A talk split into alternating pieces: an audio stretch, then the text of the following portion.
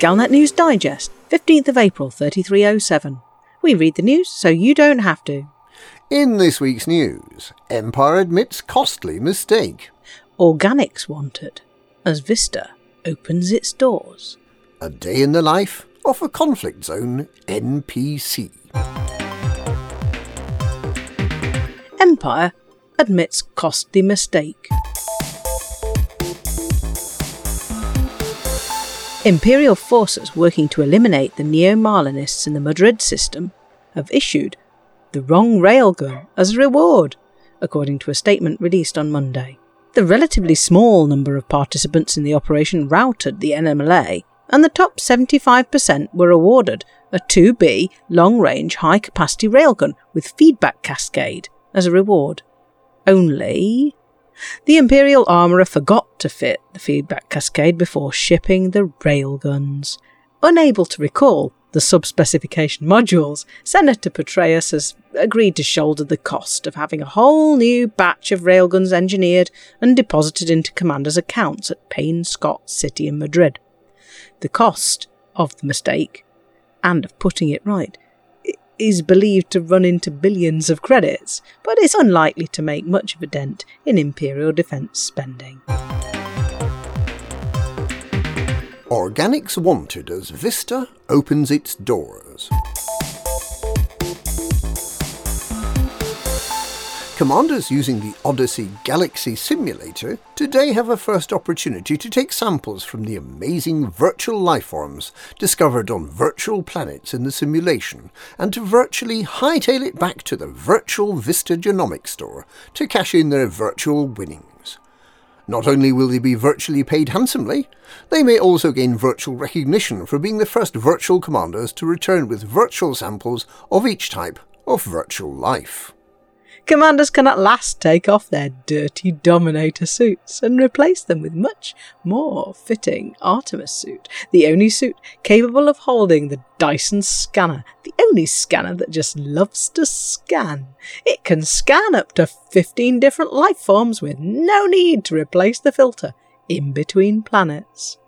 Simply bombard the planet with DSS probes, look for the life form heat map, log out and in again so the heat map isn't bugged, follow the signal down and get scanning.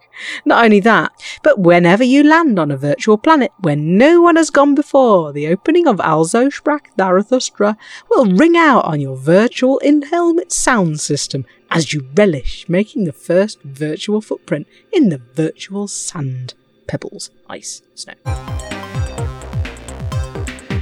A day in the life of a conflict zone NPC. Hello, I'm Dave. I work as an NPC in the conflict zone at Tekeuchi's fortification in Nervi.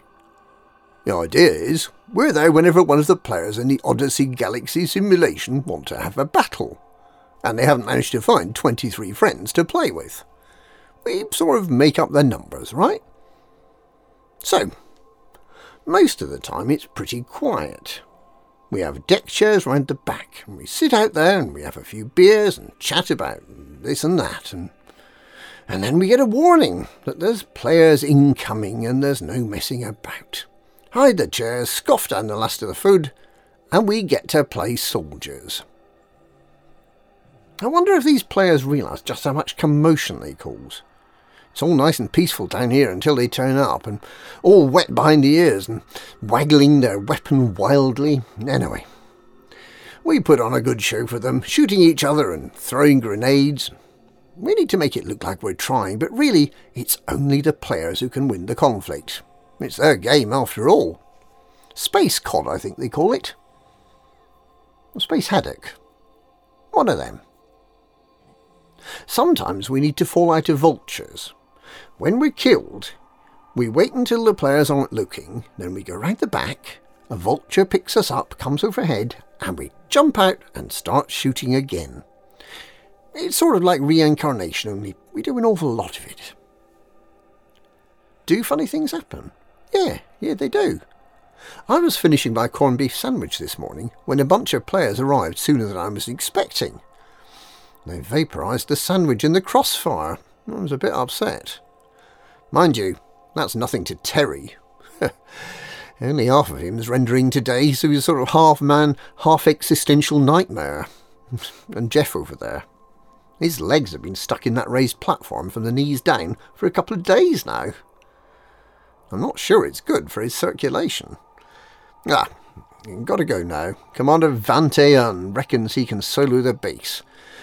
So we all need to pretend to shoot each other while he gets on with that. I'm not complaining. I could be stuck behind the counter at Apex all day. Think how dull that would be. And that's this week's Galnet News. Galnet News, we read the news so you don't have to.